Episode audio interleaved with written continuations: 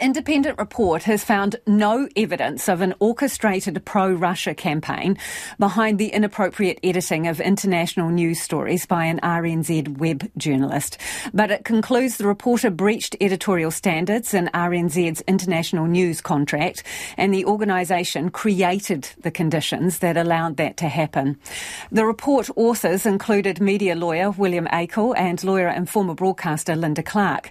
They found no evidence of malicious malicious intent on the part of the journalist but do conclude his actions constituted a gross breach of trust and damaged RNZ's reputation.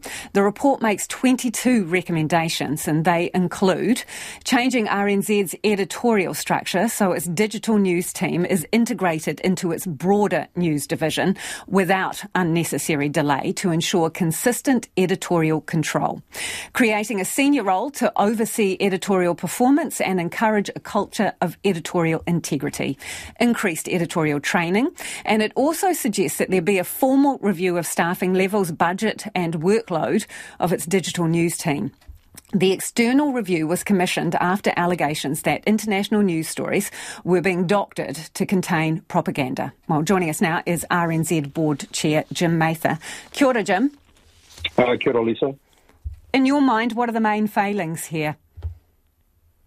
Well, before I go to the failings, I just want to say that uh, the board welcomes the, uh, the report, the recommendations, and we're going to move very quickly to implement um, each and every one of them. Uh, the main failings are the fact that um, we have uh, not integrated our digital news into the news division, and that we have um, uh, not uh, fulfilled our responsibility to provide uh, the required level of training and support uh, to um, part of our organisation. Who is responsible for that? Well, ultimately, um, uh, the board takes responsibility for everything that happens in the organisation. At an operational level, the, um, the chief executive has responsibility at that point, and so uh, that's a matter uh, that will have to be um, uh, covered with the uh, chief executive. And what conversations have you had with him? Oh, um, we've had several ongoing conversations about uh, this issue right from the outset, and one of the key points has been, and I've emphasised this throughout, is that uh, we wanted to be totally transparent in the way the review was done. We are going to leave no stone unturned, and we are going to be prepared to accept the findings, implement them, and make uh, RNZ a much uh, stronger organisation.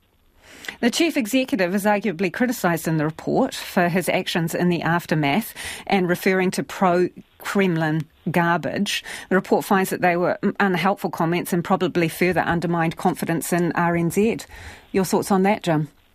We understand why the review panel uh, took that position. I was also criticised for my very robust response, and it was in terms of anything that impacts the trust factor associated with RNZ is something that I, the chief executive, and the board take um, extremely seriously.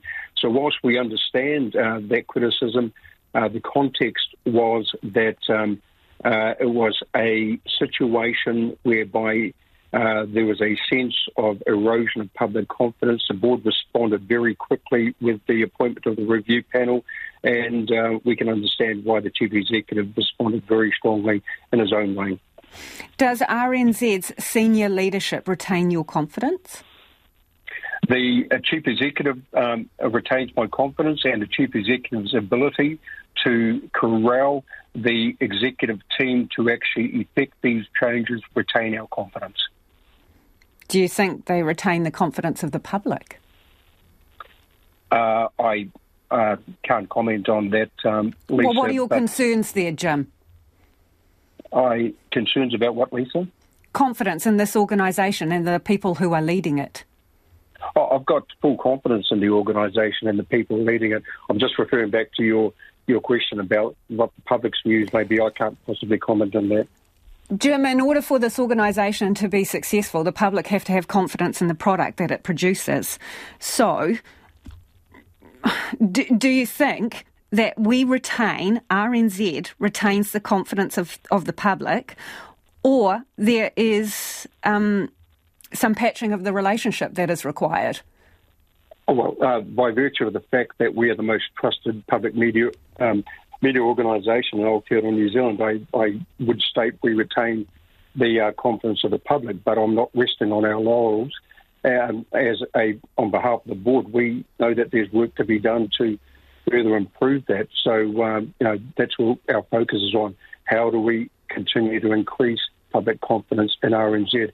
I also just want to acknowledge that um, uh, something that has not been emphasised as much as I would like is the fact that um, uh, the vast majority of um, journalism and the reporting that comes uh, via RNZ is of an excellent standard, and we're just talking about a very small element of the uh, news output of the organisation. Has the journalist in this particular case, is, is he the fall guy here? Because this report finds really a lack of editorial oversight, insufficient training, potential issues with people being overworked and in an over in an isolated working environment. And when I spoke to that journalist on the day um, this all came to a head, he was adamant that no issues had been flagged with him. So is he the fall guy in this? Uh, Lisa, I never want to find uh, an individual to um, um, lay responsibility uh, with or you know identify a fool guy. I have uh, empathy for the uh, journalist and his situation. Uh, he felt that he was doing the right thing. He'd been doing it for a long period of time. Uh, the report clearly identifies he didn't receive the required level of training, support, and oversight. So I think there's some significant questions that we as an organisation do need to be asking ourselves. And also, um, uh, uh, if I can just conclude, I think you know there needs to be a balanced uh, view and a level of empathy applied here as well. So, um, well, did um, RNZ let him down, Jim? To a certain extent, uh, we would do, which uh, we did do, which is in the report. Um, uh, the fact that um, he was not clear on the parameters of the, um, the contract and what was um, uh, and, uh, able to be um, actually changed or modified, uh, what those parameters were. The, the report also states that the training um, uh, wasn't um, provided along with um, the ability to uh, refer upwards, which is a protocol in, in journalism that needs to be adhered to. Uh, there are several other uh, areas of improvement that were identified by the report. So I, I have empathy for, for what's occurred to the uh, journalists involved in the situation. So has RNZ got the experience it needs on its digital team? I uh, can't answer that, that question uh, because the report didn't actually refer to the level of experience. It referred more to systems and processes and also the um, the, the, culture um, that existed between the digital team and the, the news division team. I, um, that, that's a question that you'd need to once again put to the chief executive. So, is changing the structure and editorial processes all that is required here? I, I think there are 22 things that are required here, uh, and, and they were clearly laid out in the, the recommendations in the report. But I think a critical one is integrating digital news uh, with um, um, news division so that uh, there's far greater alignment of um, the work that's been undertaken, the protocols are being followed, the editorial policies are not uh, just um, uh, being understood, but they're actually being put into practice. All the things that were covered in the report. So I think it's not just a simple fix. And uh, to that end, I've um, uh, discussed on behalf of the board with the chief executive our commitment to getting uh, all 22 recommendations implemented as quickly and effectively as possible.